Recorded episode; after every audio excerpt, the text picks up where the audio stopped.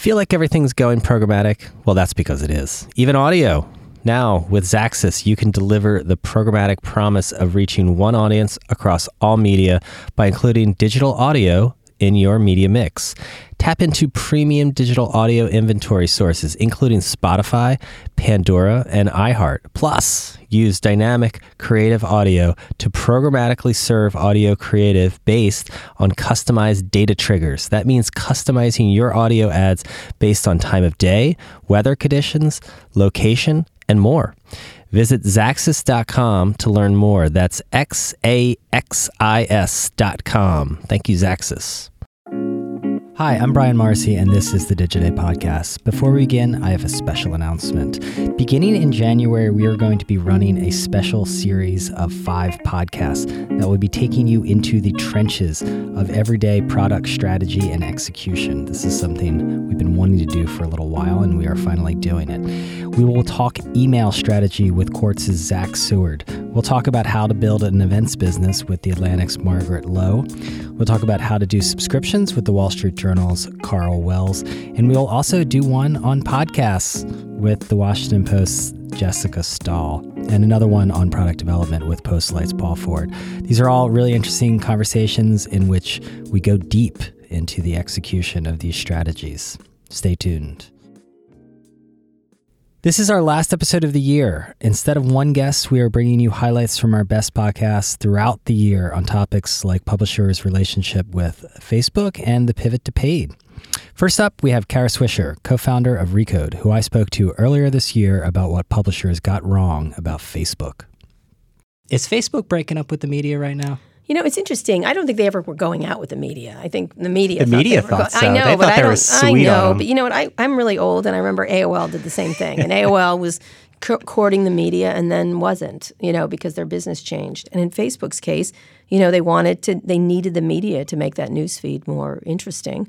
Um, and and beyond what it did, and then uh, when it turns out the media is kind of messy, as it's turned out for them, uh, you know they and they can't figure out a monetization strategy, which I think they haven't yet um, it's a problem. I think that they have to think hard about how their product is used. It's the same thing if it's Russia or um, or anticipate how it's used, whether it's Facebook Live where people murder someone on it, whether it's the- the algorithm being gained or content being misused or fake news going up or advertising that is targeted to anti-Semitic groups. They've got to control their platform. I mean, really, that's what they do. And if you if a broadcast network lost control of its platform like this, you know, government would come down on it like a ton of bricks. Like suddenly, an ad went up without checking that was incorrect and inaccurate, or you know, just they have to get control of their platform. But there are two sides to every story, and here is Richard Gingras, the VP of News at Google, on why Google is a friend to the news business. we have to be careful with playing, in a sense, the blame game, and even the duopoly notion So, is what is meme. the meme? What the, the the duopoly meme? Explain to me why, because So, it is used uh, as shorthand as it's not our fault. Google and Facebook did this to us. They ruined our businesses. So again, as I said, if you go through the business model, right, we saw a whole lot of it go from classified advertising into internet marketplaces. Frankly, that's really not part of our business at all. Do we have an effective advertising business, both through Google search ads? Extreme. If you're looking for a refrigerator, It's pretty you good. will come to Google first to look for a refrigerator, and maybe you'll click on an ad. All right? Yeah, that's a good business to be in. But there are other huge portions of it where that ad revenue is on other sites. And yes, we do have ad technologies for that. They use our tools. I said 2 million publishers. But what gets not calculated when people state the duopoly or state Google's presumed percentage is they don't include the fact that, for instance, last year we sent $12.7 billion to those publishers using our ad platforms at revenue shares of 70% and beyond to the publisher. You send big checks to publishers, although you still, Google is still, you know, We take a big piece. you take a big piece. You're a successful business. No Let's- question. Um, No, and I- there's no it- apologizing for that. and, again, I'm you know, I, all my background is in news. Um, I'm optimistic about the future of news. Mm-hmm. Um, I'm extremely optimistic at, at, at those who are. Are you more optimistic now than you were, say, like four years ago? I am actually simply for the fact that now people I think have gotten over the hump of recognizing that the internet is a different marketplace of information and ideas and services.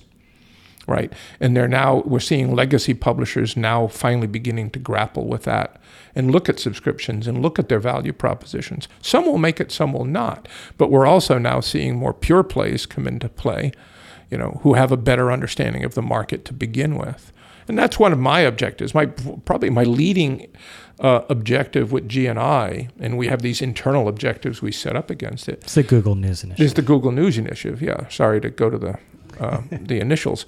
Is is how do we at the local level identify and nurture success at the local level such that there are models for other entrepreneurs to follow whether they be for-profit or non-profit entrepreneurs I'm, I'm, I'm you know through the dust of disruption as it were i'm seeing a lot of seedlings of success there the legacy newspapers that became chains for instance they didn't become chains because they were looking to figure out how to provide better news properties. They became chains because it was an incredibly good advertising business. Mm-hmm.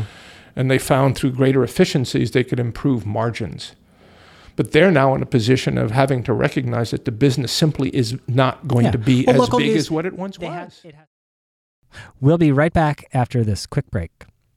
As you're listening to this podcast, are you wondering if the audio ads really work? I hope they're working. Well, it turns out they do. Um, uses programmatic audio in tandem with other digital channels to drive awareness for brands. Recently, a pharma client ran a display, video, and audio campaign with Xaxis to drive awareness and site visits. Users exposed to the audio ads and the display or video ads were 6 to 15 times more likely to visit the pharma brand's website. That's impressive. Visit Xaxis.com now to learn more. That's X A X I S.com. Now back to the episode.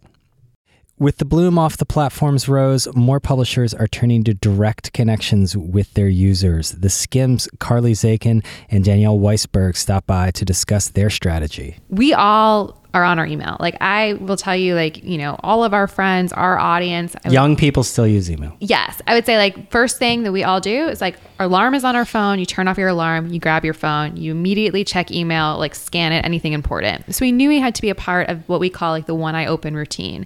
And so for us, you know, it's something that we are a company about, you know, as Danielle said, making it easier to be smarter, but through routines. And the first routine we wanted to tackle was that first moment in the morning when you check your email. Right. So now you have what six and a half million? Well over, yes. Okay, well over. Well over. Uh, six and a half million email subscribers, and you're building off that base. Yeah, so we have built off the base. And the idea was that when we started, the ultimate commodity that we could ever hope to create was trust with our audience. So when we started the company, we really had two guiding principles. The first was build a brand make the skims stand for something. Uh, we did that in a lot of different ways. One way that you know we definitely um, continue to think through is who is the Skimm girl? What is the brand around her? And then from a product perspective, we had a guiding light of thinking how technology can be used to fit information into the routines of our audience. So, the way that we think about what we've created from a product perspective is that the newsletter was always the entry point into someone's day, it was the way to wake up. And when we were, you know, 25 on our couch, what we really wanted to do in a very simple way was recreate the idea of morning television that seemed to be for this audience, but we didn't know anyone that was watching it or had four hours to stay at home uh, and turn on their TV and be there. But the information was still really applicable. It was just that the distri- distribution method was broken.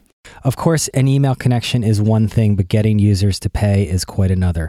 Here's what Justin Smith, CEO of Bloomberg Media, had to say on the pivot to paid you know, it's a misnomer that that subscriptions are a kind of a, an all all around success story for media. They're or for digital media. They're not. I think it's I think it's right. it's the rare exception of the company that can pull this off. So why can why, why can, can, Bloomberg? We, but Bloomberg can. Um, I, mean, I think I think that there, there's sort of two categories of publishers that can pull off subscription models. You know, um, one is the, the the very very outlier super premium quality brand. Um, the New York Times comes to mind mm-hmm. as the, sort of the, the, example of this, that where it's sort of the, the newspaper of record, and the and the and the quality and the depth of the journalism is so strong that it is you know kind of a must read for for those reasons. I think the Washington Post falls in that category as well.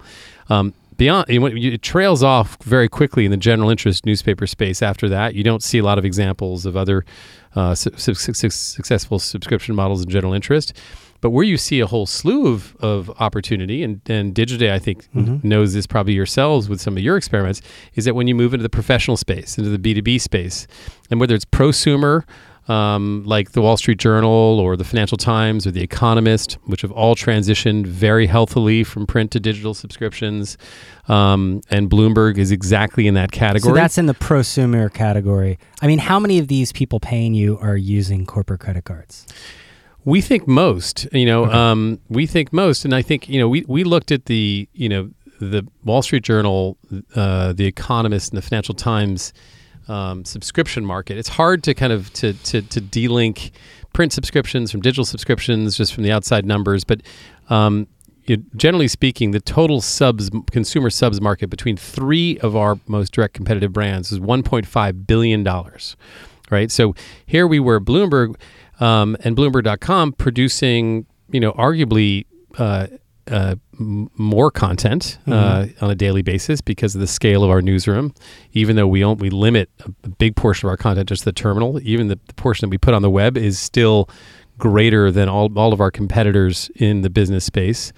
And of course, the quality of our content is phenomenal, and it's it serves a professional need, which people need it for their work. People need it to do their jobs, and so as you say, the corporate credit card is usually used, and that is a is a much more successful strategy. And finally, here's Hayley Romer, CRO at The Atlantic, to talk about how The Atlantic is working on the Masthead, their subscription product. We have a membership program called the Masthead. Um, you guys wrote about it not too long ago, and what it is is um, subscribers will pay, and for um, their subscription, they get access to they get access to the print magazine. They can get a digital copy of it, um, and then they get access to more things across um, the portfolio. So that's everything from articles that we will publish on the site, where only members can get access to it. So you sort of start reading the article, and it's if you want to continue reading this article, you um, you know become a member if you're not so already some one. content is only for members. Absolutely, absolutely. Um, we have weekly uh, conversations with editors and writers, whether it's on a cover story or just a single topic. I mean, people who love us most are the ones who so far have committed and said, "We want to be members. We want more from the Atlantic." So naturally, they're engaging more with our writers and our editors um, in ways that they couldn't before. The same is true of um, of coming to some events, and so we'll invite them mm-hmm. to events that they would not previously have been invited to or have had ha- have had access to. I think that any brand, whether it's whether it's Nike or the Atlantic, I mean, whoever you are, you have different levels of value that you provide to, to different people. They're looking for different things at different times, and so I think what um, what's incumbent upon publishers is to figure out, you know, how you provide different levels of value to the people who want different levels of value, right? The people who engage with you differently, the people who, you know, you have people who wake up every morning and think, gosh, I want nothing more than to know what the Atlantic is thinking on this topic. And then people who, when you, um, come across something you think this is the smartest take on this particular topic and it's important for me to know what the what the atlantic thinks of this or see what the atlantic is writing about this. It's important for me to share this with my network. Um, but i may not go every single day. It doesn't mean that i'm not willing to provide um, to pay for something that they could provide me more value on that i couldn't get anywhere else. So i think really what we have to do is figure out the different levels of of, of value based on the the commitment of the of the reader. I think the metered system provides a different level of value for somebody who says, yeah, maybe I'm not going to be there 100 times a month and maybe I don't want to pay $129 for you, but I do want to come to the Atlantic three, four, five, ten times a month. Um, and for that, I'm willing to pay X. Um, and Oh, I- so meter is in the offing, or something that- we're it's something we're we're talking about. It's something that we see a lot of other publishers whom we respect greatly uh, having done a having done a phenomenal job with, and we've seen success with that across the the the industry. And so, yeah, What's the downside do you, when you're thinking about it, like to moving to a meter model? I don't think there's a downside to the meter model. I think um, more than anything, you want to make sure that you have the experience right and that you are um, technologically in a place to provide, uh, to to ask the right questions of readers and to provide the the right opportunities for them. And thank you all for listening. This show is produced by Aditi Sangal. Tell us what you think. Tweet at me or email me your feedback. Uh, my Twitter is at bmorrissey and my email is bmorrissey at digiday.com. Also, please take a minute and leave us a review so we can get started in the new year on a good note. Um, or tell a friend about the podcast. Thank you again for listening. We'll be back next week and next year with a new episode. So you made it to the end of the podcast, which means you heard all these great ads along the way that I've been reading you. Um, are you ready yet to start d- digital audio for your brand campaigns? Because I hope so. Visit Xaxis.com now and get started. That is X A X I S.com.